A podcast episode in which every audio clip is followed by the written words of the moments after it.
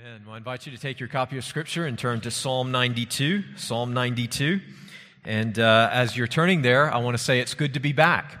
And uh, I want to thank the elders. I want to thank you, uh, the church congregation, for uh, giving me a sabbatical this summer. And uh, it was a good time. Nikki and I were able to take a vacation together, and we're super grateful for that. Uh, I was able to spend some good time with family and uh, got a lot of good reading done. And uh, that's relaxing to me, so I enjoyed that. And um, so I'm, I'm very grateful for the sabbatical. Uh, I also want to let you know as well that although I was not here on Sunday mornings through the summer, I was not skipping church. Okay? Uh, I actually was able to attend, our family was able to attend a number of churches, especially in our area, uh, and churches that we partner with. Uh, these would be churches that would attend like our Churches by the Book conference that's going to be coming up in October. And so uh, these are churches that are significant and important in terms of the gospel work that we want to see uh, take place in our area. And so hopefully we were able to be an encouragement to their pastors and encouragement to their congregations. Also want to say how much I appreciate the celebration of my 20th anniversary last Saturday night and Sunday morning. Uh, it was so thoughtful. Um, it was executed flawlessly. And um, I just want you to know that I felt very loved and appreciated. So uh, thank you very much. I am looking forward to getting back in the Word together, to getting in the Scriptures together. And so this morning we're going to be looking at Psalm 92. Psalm 92. As many of you know, our mission is to glorify God by making disciples who enjoy, live, and proclaim the gospel. And we've been in a series where we've been working through our mission statement in six month increments. And so uh, last year, we considered the theme of the glory of God. And uh, then we considered the theme of the gospel. And then this year, we've been focusing on the theme of making disciples. And now, the latter part of the year, we're focusing on the theme of enjoying the gospel.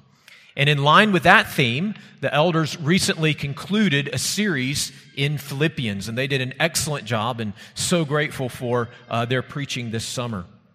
Well, this morning we will begin a series in the Psalms. And over the next seven weeks, Lord willing, we will walk through Psalms 92 to 98.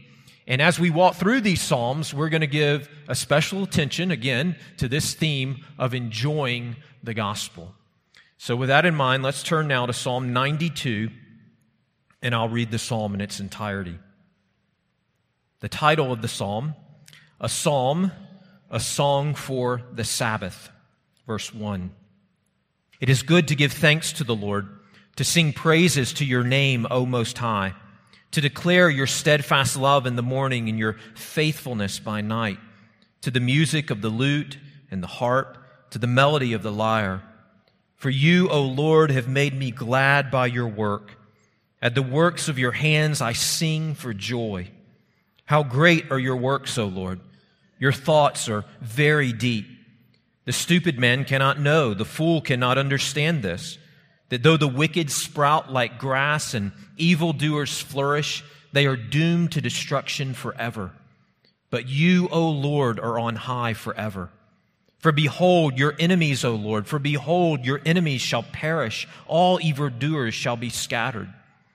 But you have exalted my horn like that of the wild ox. You have poured over me fresh oil. My eyes have seen the downfall of my enemies. My ears have heard the doom of my evil assailants. The righteous flourish like the palm tree and grow like a cedar in Lebanon. They are planted in the house of the Lord. They flourish in the courts of our God. They still bear fruit in old age. They are ever full of sap and green to declare that the Lord is upright. He is my rock, and there is no unrighteousness in him. Amen. Let's go to the Lord in prayer together. Let's pray. God, we are so grateful for your word and just for the privilege once again to turn to the scriptures now and to consider what you have to say to us. Lord, we pray that as we consider your word now, that we would worship you in spirit and in truth, that our minds and our hearts would be engaged and Lord, we pray that through the power of your word, you would change us for your glory. And it's through Jesus Christ our Lord we pray. Amen. Well, I've entitled our sermon this morning, Don't Be Stupid Worship the Lord with glad praise.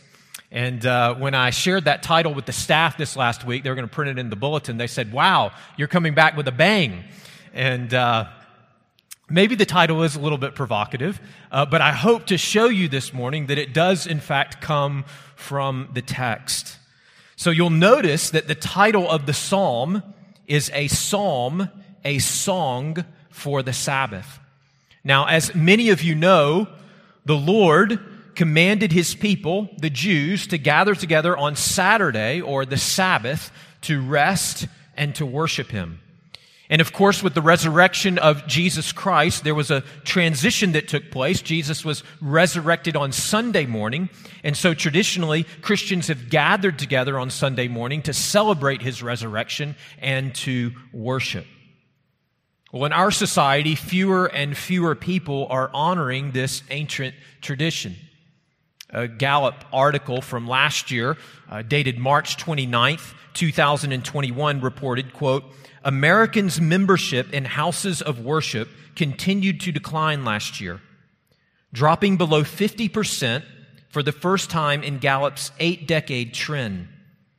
In 2020, 47% of Americans said they belonged to a church, synagogue, or mosque, down from 50% in 2018 and 70% in 1999. So, of course, in this survey, they included synagogues and mosques as well, but it's a very good description, I think, of what's happening in the Christian church as well. There has been a significant decline in both church attendance and in church membership over the last 20 years or so. If this survey is correct, about a 20% decline. But as we'll see in our psalm this morning, our psalm challenges this trend. In fact, our psalm declares that it is stupid not to go to church, but it is wise and life giving to regularly and gladly praise the Lord in gathered worship with God's people. So I wonder, what are your thoughts? What is your attitude toward Christian worship? Do you think it's old fashioned and outdated? or vital and relevant? Do you think it's optional or necessary? Do you think it's boring or life giving? Do you think it's a duty or a delight? What does God have to say about our attitude and commitment to worship Him with His people? Well, this morning we're going to turn to Psalm 92 and we will consider what the Lord has to say about these things. We're going to look at the psalm in three parts. First of all, we will consider glad praise for God's works. Glad praise for God's works in verses 1 through 5. Secondly, we will consider stupid men and eternal destruction in verses 6 through 9. And then third, we will consider wise men, perpetual life, and glad praise in verses 10 through 15. So, first of all, glad praise for God's works. Look there in verses 1 through 5, and we read these words It is good to give thanks to the Lord, to sing praises to your name, O Most High, to declare your steadfast love in the morning and your faithfulness by night, to the music of the lute and the harp, to the melody of the lyre. For you, O Lord, have made me glad by your work. At the works of your hands I sing for joy. How great are your works, O Lord! Your thoughts are very deep. So, as we noted before, this is a song for the Sabbath. And so this would have been a psalm that would have been recited, it would have been sung on the Sabbath day as the people of God gathered together to worship Him. And notice the psalmist begins in verse 1 by declaring, It is good to give thanks to the Lord. And how are we to give thanks to the Lord? Well, you notice that there's a particular emphasis here in the opening verses of this psalm. There's a particular emphasis on music and singing. So if you see there in verses 2 and 3, we see when we gather, we properly give thanks to the Lord and we praise his name when we sing for joy. So we are to sing to the Lord. This is one of the ways that we are to properly praise his name. And notice that it's singing with musical instrumentation, with musical accompaniment, with the lute and the harp and the lyre. I'll be honest with you, I don't know what all of those instruments are, but I imagine as talented as John Ross is, he can probably play all of them. Um, and we can be thankful, can't we, for our music team here at Crawford Avenue. They can play the drums and the djembe and the guitar and the bass and the saxophone and the organ and the piano and other instruments as well. And I want you to know that our decision to use these instruments as we gather together to worship, our decision to create a context in which we can sing corporately together and hear one another sing and hear one another's voices, that we make these decisions not, be just, not just because it's a personal uh, preference of ours, not just because it's a cultural tradition, not just to entertain you or to entertain me, but rather we do these things because God has commanded it of us in Scripture. God has told us that this is how we can properly praise Him through playing instruments and through singing songs of joy and praise to Him. And He has called us to play and He has called us to sing for His glory and for our good. Notice the psalmist goes on to tell us what it is that moves him and inspires him to sing, what it is that should move us and inspire us to sing. Look there in verses 4 and 5. For you, O Lord, have made me glad by your work. At the works of your hands I sing for joy. How great are your works, O Lord! Your thoughts are very deep. So here we see that we are to play, we are to sing, we are to praise the Lord because of the works of God. This is why the psalmist sings. This is why he sings for joy. And what are the works of God? When the Bible speaks of the works of God, it seems to primarily have in mind God's work of creation and God's work of redemption. In the Old Testament, we know that God's greatest work of redemption was the Exodus, where God delivered his people from Egyptian bondage and slavery. And in the New Testament, of course, God, create, God accomplished his greatest work of redemption through his Son, Jesus Christ. Jesus died on the cross for our sins.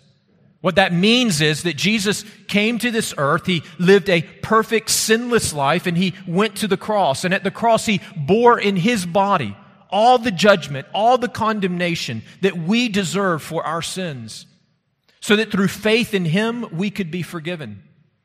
And then Jesus was raised from the dead. And when Jesus was raised from the dead, it was as though the Father was declaring that the sacrifice of Jesus was fully accepted.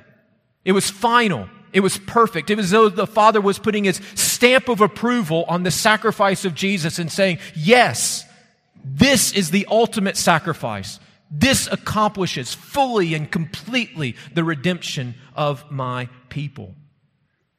And we gather together on Sunday morning to worship to praise the Lord for his great work of redemption in Jesus Christ.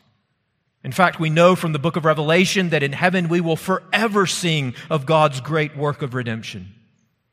In Revelation chapter 5, verses 9 and 10, we are told there of the song that is sung in heaven to the Lamb, to the Lord Jesus Christ, for his work of redemption.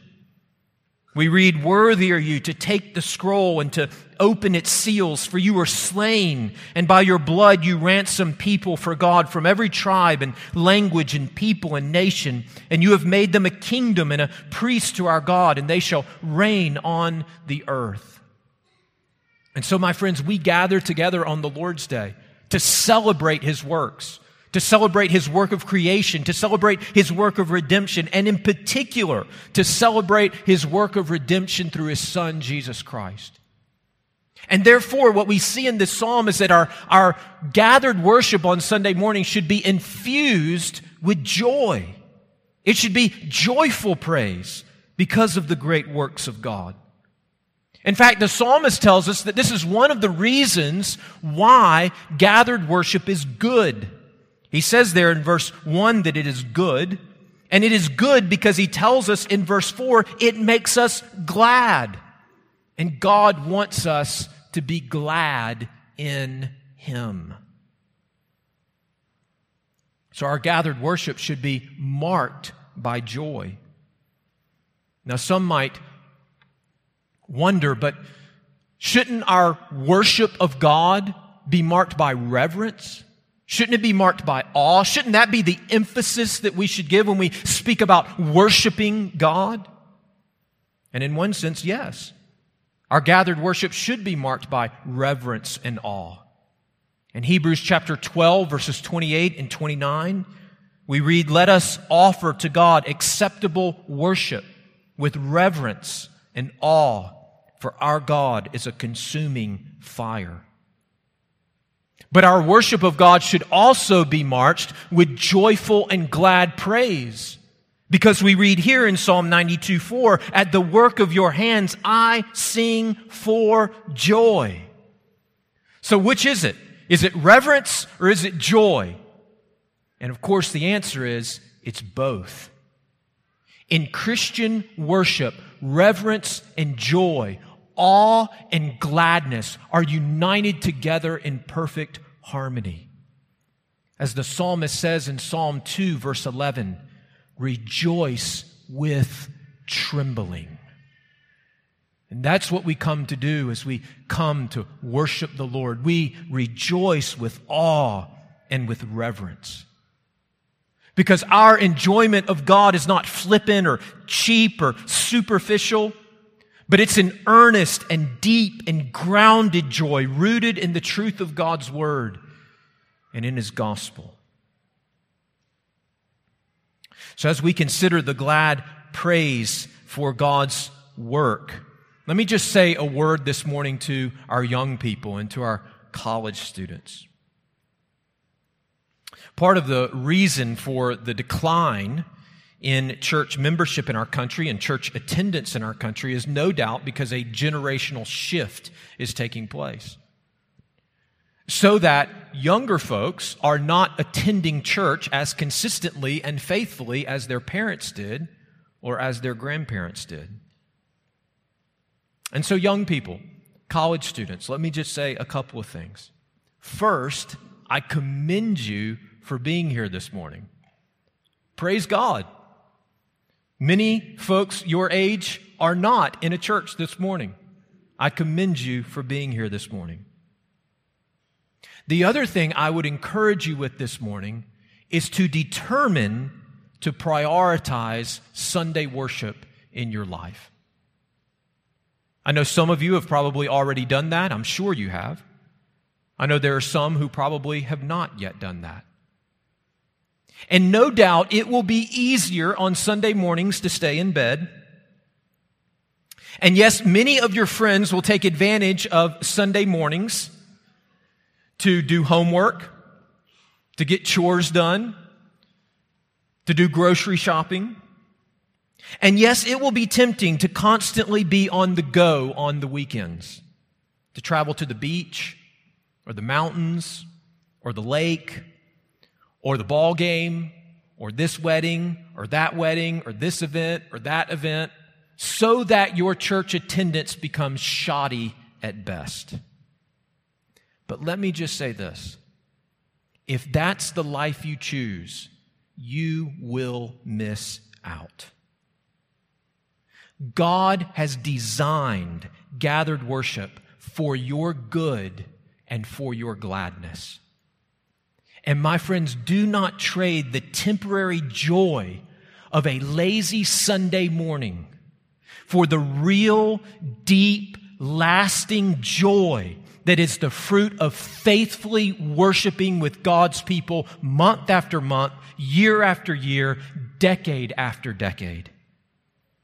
If you commit to faithfully attending the gathered worship of God's people, you will come to know it as good and it will make you glad.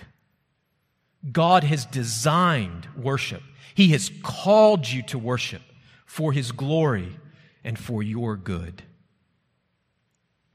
So, first of all, we see in our text the glad praise for God's works. Secondly, let's consider this stupid men and eternal destruction. Stupid men and eternal destruction. Look there in verses 6 through 9. The stupid man cannot know, the fool cannot understand that though the wicked sprout like grass and all evildoers flourish, they are doomed to destruction forever. But you, O Lord, are on high. For behold, your enemies, O Lord, for behold, your enemies shall perish. All evildoers shall be scattered.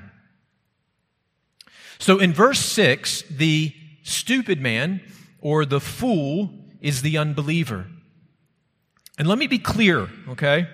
The claim here is not that the unbeliever is unintelligent.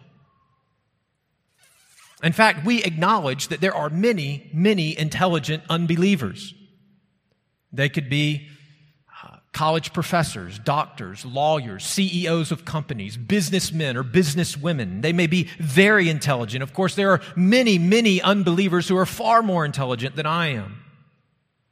Rather, the claim is that it is morally foolish, it is spiritually stupid to deny the existence of God, to fail to worship Him and to acknowledge Him as God, to assume that the wicked can live irrespective of God, that they can break His commandments without regret and then get away with it. The psalmist says that is morally and spiritually foolish. As one author has said, the psalmist's words here have nothing to do with mental capacity, only the use of it. What the psalmist says here in Psalm 92 actually reminds us of Psalm 14. Psalm 14, verse 1 begins this way The fool says in his heart, There is no God. And in fact, in the English translation, they insert there is to make for a smoother reading. But in the original Hebrew, the verse reads, the fool says in his heart, no God. In other words, it's a bold, arrogant, undeniable rejection of God. And so in Psalm 14, what we have is what we might call a theoretical atheist. One who consciously holds to the theory or the idea that God does not exist. In Psalm 92, it seems maybe what we have here is more like a practical atheist. So, so this is not someone who would necessarily say consciously, I am an atheist. They, if you were to ask them, do you believe that God exists? They might say, yes, of course. But they live, they act, they behave as though God does not exist.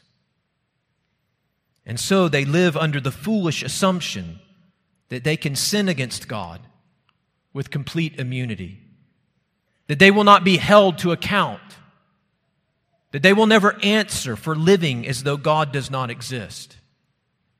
And so notice what it is that the foolish man, the stupid man cannot understand. Look at verse 6. The stupid man cannot know, the fool can understand this. This is what they don't understand. That though the wicked sprout like grass and evildoers flourish, they are doomed to destruction forever.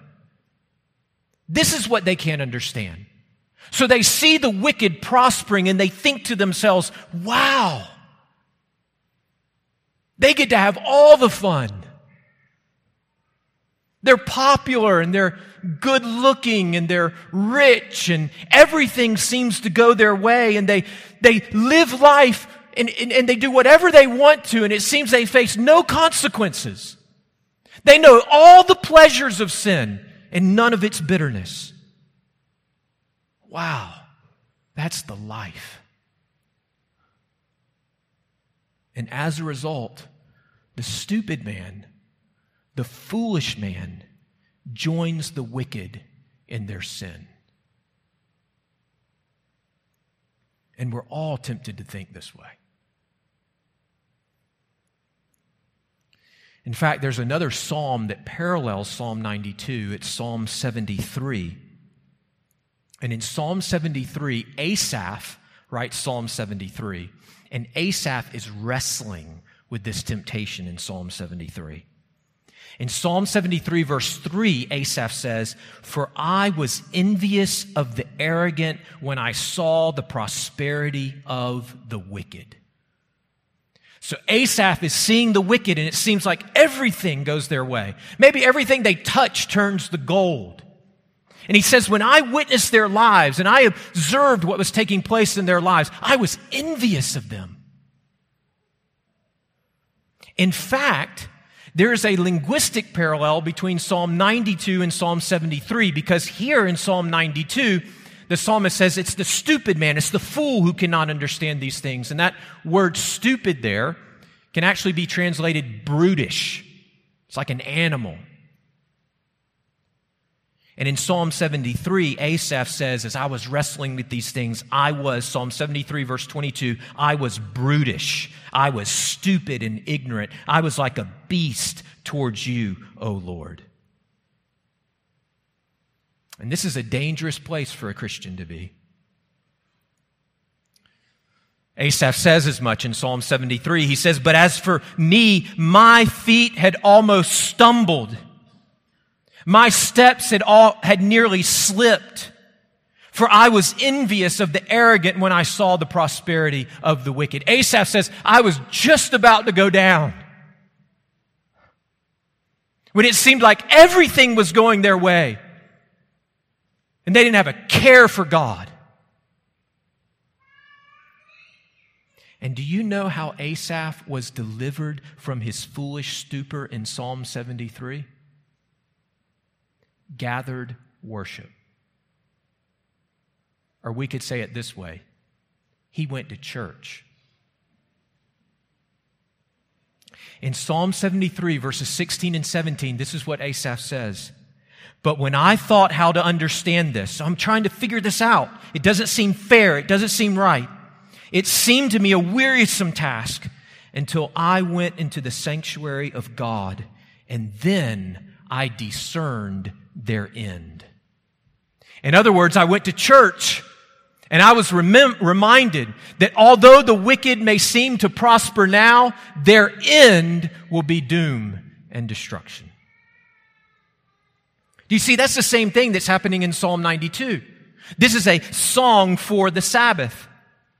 And notice the great truth that delivers the psalmist here, that delivers the stupid and the foolish man from the idea that the wicked can sin with immunity, that the wicked can sin without consequence. Look there in verse 6. The stupid man cannot know, the fool cannot understand. This is what they can't understand. That though the wicked sprout like grass and evildoers flourish, they are doomed to destruction. And notice verse 8. Here's the truth that's at the center of Christian worship. But you, O Lord, are on high forever. When we gather together for worship, this is the truth that we gather around. This is the truth that is at the heart of Christian worship. That God is on high, that God reigns, that God is sovereign, that God is good, that God is just. And when we consider that truth, when we sing it, when we read it, when we hear it declared, it gives our life perspective again. We are reminded, I am not a fool to believe and trust in God. I am not a fool to walk in obedience. God reigns and He will make all things right. And He will honor my faithfulness and my obedience. This is why Christian worship is so crucial. This is why it is so important that we consistently go to church on Sundays to be reminded that our faith and our obedience is not in vain. Some of us this morning might be tempted to think that our greedy, immoral uncle or our greedy, immoral coworker, oh man, they've got it made. Life would be so much easier, so much more satisfying, so much more fulfilling if I just joined in with them. And then we come to church and we are reminded it's all a lie. It's all smoke and mirrors. The enemies of the Lord, as we read in Psalm 92, they will perish. They will be scattered and doomed to destruction forever. But those who trust in the Lord and walk in his ways will live. And so, one of the purposes of Christian worship is to save us and deliver us from our moral and spiritual stupidity. Prone to wander. We sing it, don't we? Prone to wander. Lord, I feel it. Prone to leave the God I love. Here's my heart. Take and seal it. Seal it for thy courts above. God uses Christian worship to keep us, to keep us believing, to keep us trusting, to keep us faithful to Him and to His Word. I remember some time ago hearing a interview with John Piper. Someone was interviewing John Piper. He's a Christian pastor and preacher. And Piper said in the interview, I think I am still married today because of corporate worship. Corporate just means gathered. People gather together corporately to worship God. He says, I believe I am still married today because of corporate worship. And the interviewer was kind of surprised. He said, What do you mean by that? And he said, Well, Noel, that's his wife. Noel and I went through some very difficult seasons at various times in our marriage. We were not communicating. We were hurting each other with our words. We were feeling hopeless. And he says, under those miserable conditions, I would go to church and I was supposed to preach. And I would begin to sing these songs that would remind me of God's truth and His power and His grace and His mercy and His goodness. And he says, in those moments, singing the truths of who God is, I would be melted and filled with hope. And so I'd preach. And then I'd go home. And I'd persevere. And I'd keep going. And then he concluded by saying, And now Noel and I are actually pretty happy. Things are much better these days. We're very happy. God uses the gathered worship of his people in our lives to keep us and to save us from our spiritual and moral stupidity. Third and finally, wise men, perpetual life, and glad praise. Wise men, perpetual life, and glad praise. Look there in verses 10 through 15. But you have exalted my horn like that of the wild ox. You have poured over me fresh oil. My eyes have seen the downfall of my enemies. My ears have heard the doom of my evil assailants. The righteous flourish like the palm tree and grow like a cedar in Lebanon. They are planted in the house of the Lord. They flourish in the courts of our God. They still bear fruit in old age. They are ever full of sap and green to declare that the Lord is upright. He is my rock, and there is no unrighteousness in him. So, in these verses, we see that to combat this lie that one can live as though God does not exist, this, this lie that one can flagrantly sin without consequence, this lie that the wicked are favored and that the righteous are forgotten. In order to combat this lie, the psalmist offers here a personal testimony and a general truth. Notice the personal testimony. It starts in verse 10. He says, But you, speaking to the Lord, but you have exalted my horn like that of a wild ox. Now we know that a horn in the Bible was a symbol of strength. So you could imagine an ox raising his head after he's delivered a victorious blow or won a battle. And so the psalmist here is saying that the Lord has strengthened him. And then he goes on in verse 10 to say, You have poured over me fresh oil. In the Bible, of course, oil can be a sign of celebration. Oil can also be used to dress wounds. It could also be a symbol in the scriptures of setting one aside for a special task or office. But here it seems that this, this reference to oil is a sign of favor, it's a sign of blessing.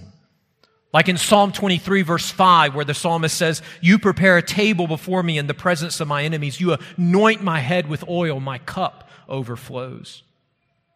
And so the Lord has strengthened him. The Lord has shown in favor and blessing. And notice that the Lord has strengthened him and shown in favor and blessing, in particular as it relates to his enemies. So in verse 11, he says, My eyes have seen the downfall of my enemies. My ears have heard the doom of my evil assailants. Now, I believe that we should assume that the enemies of the psalmist here that are spoken of in verse 11 are the same enemies that are spoken of in verses 6 through 9.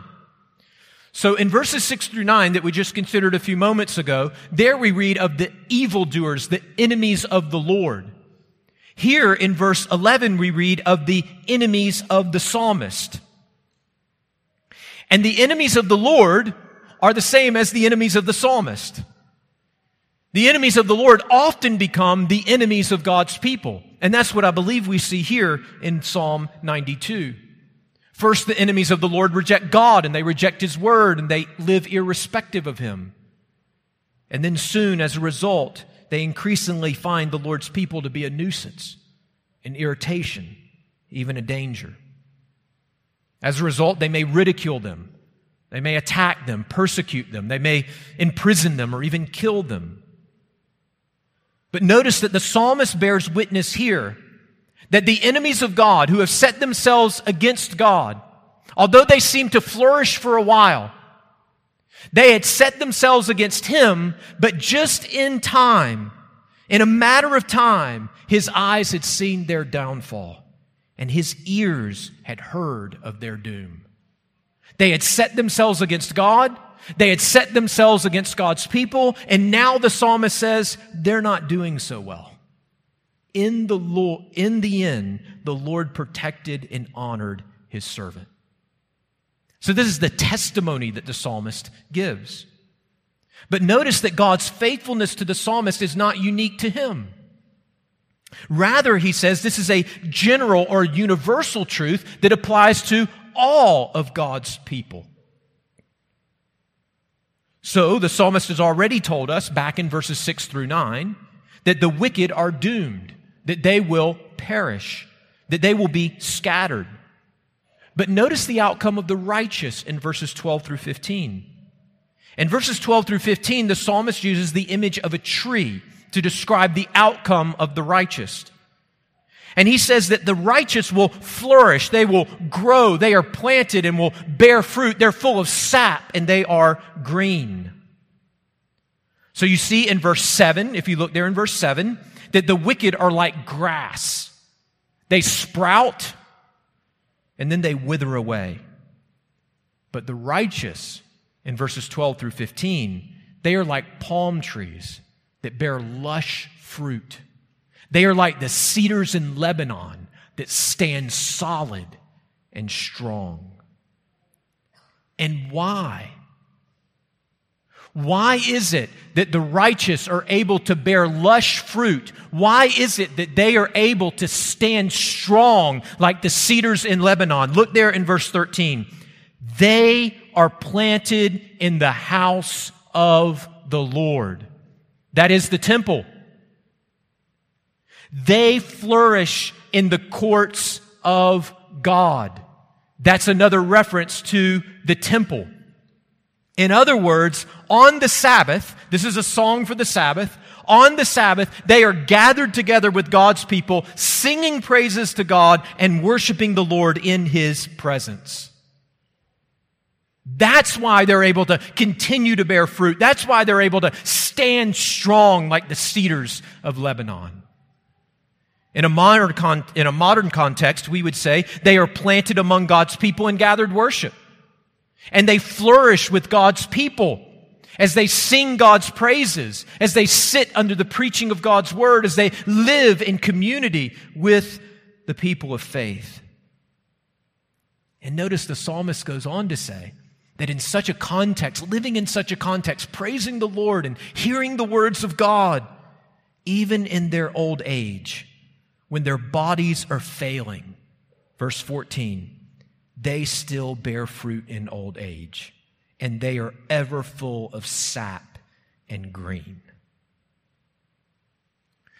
Let me just say that this is actually one of the joys of being a member of a local church body. We get to witness this.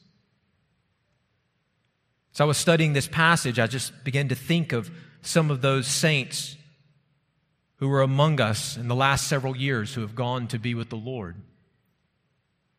Think about Herbert Hodges. Many of y'all remember Herbert. Think about Ron Cox. So friendly and welcomed us on Sunday mornings.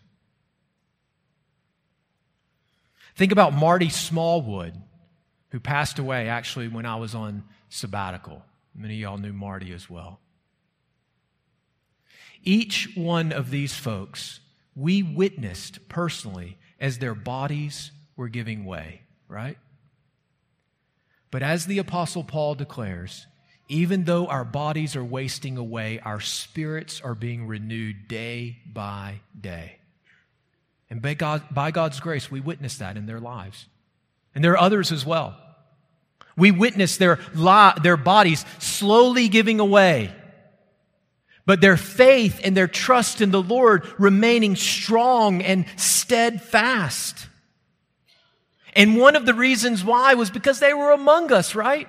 Sunday after Sunday, singing the praises of God, hearing the word of God preached, and God used that to sustain them so that even in old age, they bore fruit and they were full of sap and green.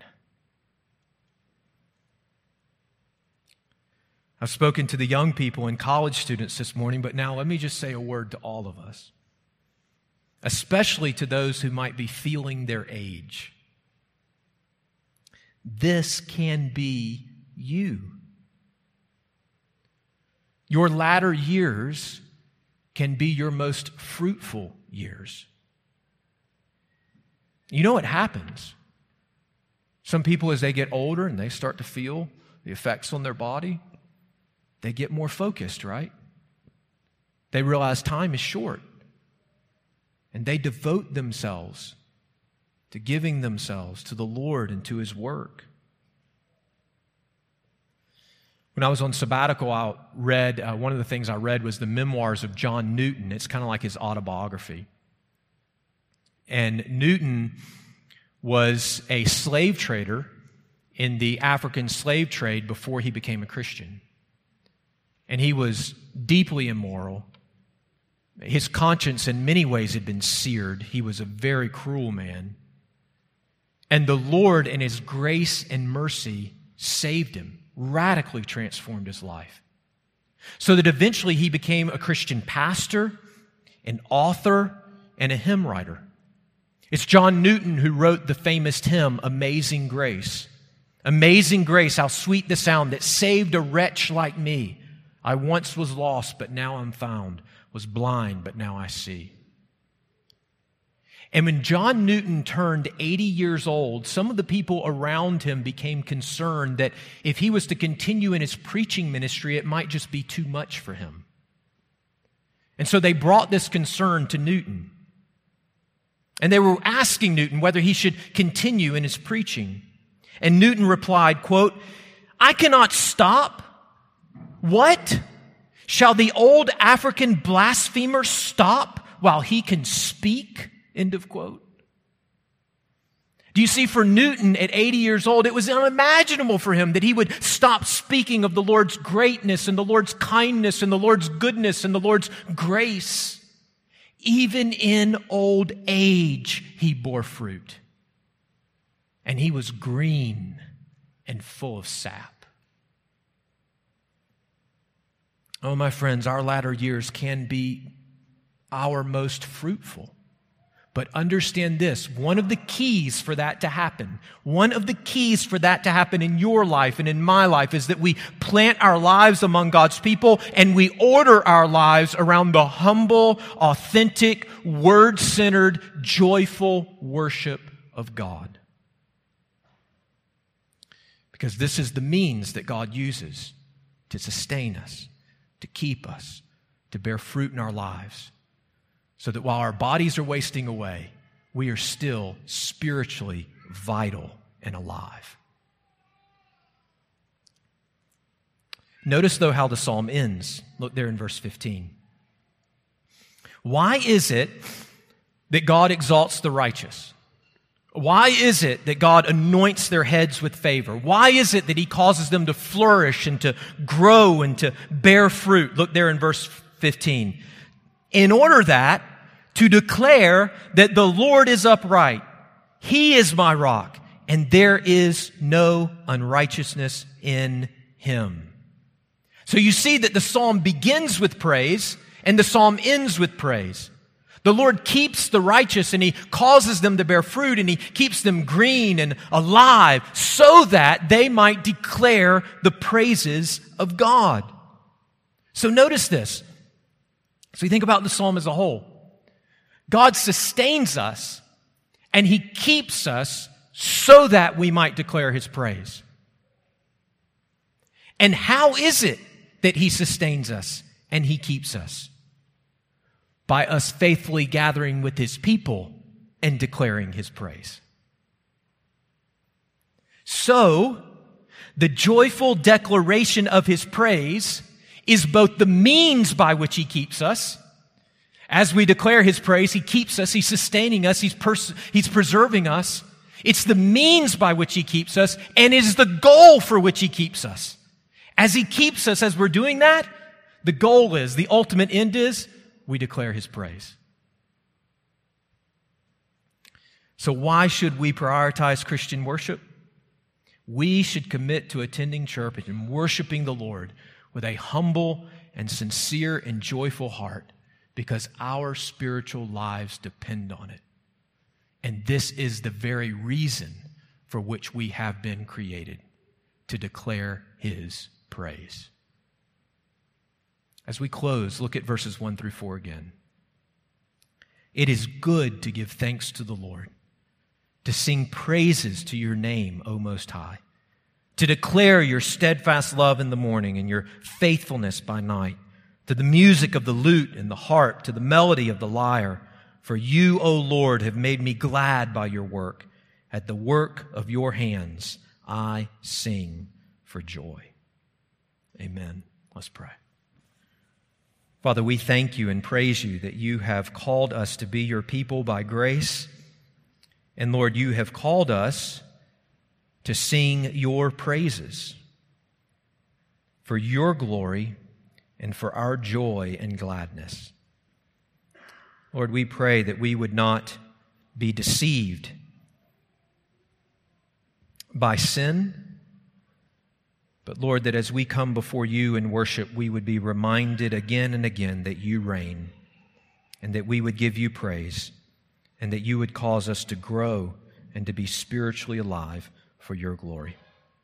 Take your word now and apply it to our hearts, we ask. In Jesus' name, amen.